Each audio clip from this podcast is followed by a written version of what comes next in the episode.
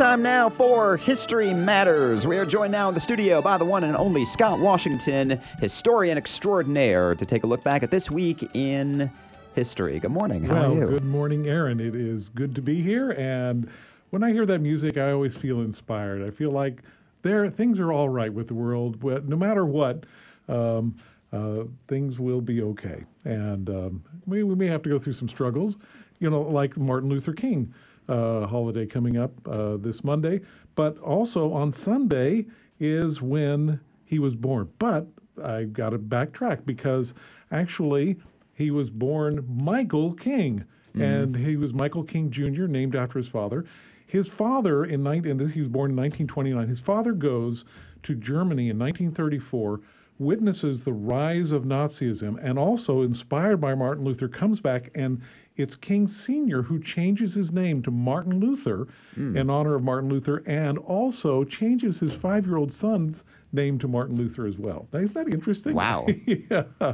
That's been real confusing for all of his kindergarten classmates. That's right. assume, right? That's Yeah. right. Well, I would think so. I, but you know, that's how we know him today. Yeah. Uh, but uh, not originally. Interesting. And uh, so that's uh, you know I think sometimes name changes can be interesting and they can uh, move things in a different way.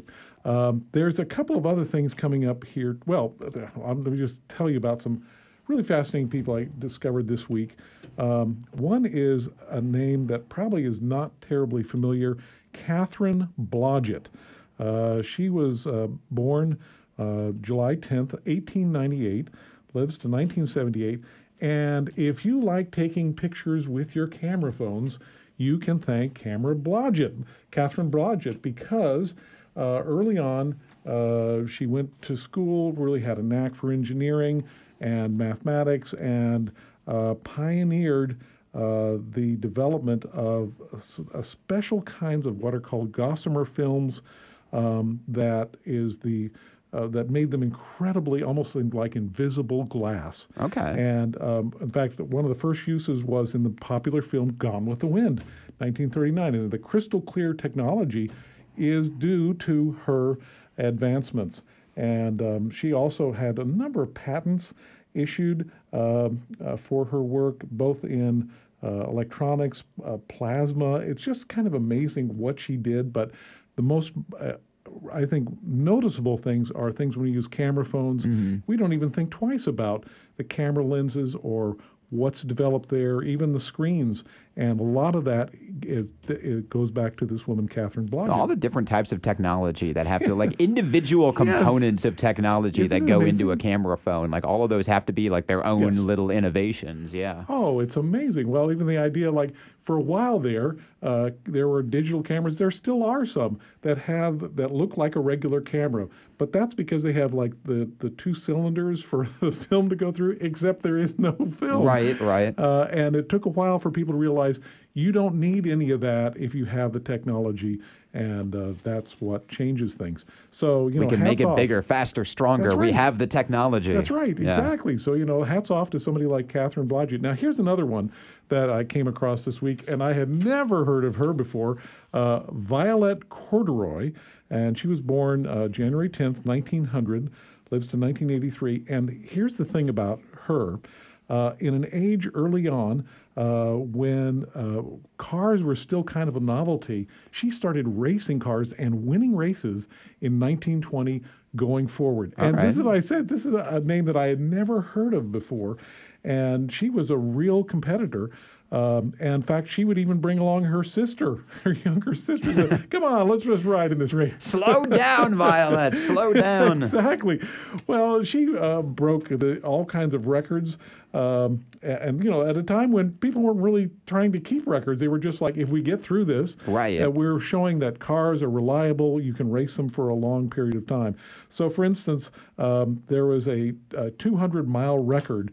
Uh, to drive in a car at uh, you know 50 miles an hour, well, that was a big thing. It also showed, oh, these are reliable. We can go a great distance.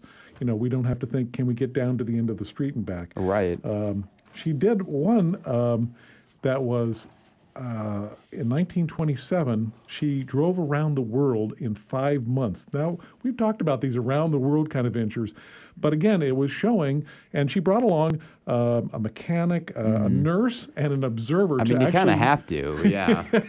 to actually document that she You get a flat did it. tire in the Gobi Desert, you need someone who's going to be able to. Yeah, that's right. And if it falls on you, then you got to have a nurse. So and You, an you observer can't call say, you can't call AAA. It was 1987. right. It was 1927. They just had A back Well, then. okay, we could see the mechanic. Okay, maybe a nurse, but they also had an observer along too. I mean, this is right. a lot of people to go off on this trip around the world. Um, and she does 10,266 miles. Looking like the Beverly Hillbillies car with like Granny sitting on top, like I'm observing. Let's go.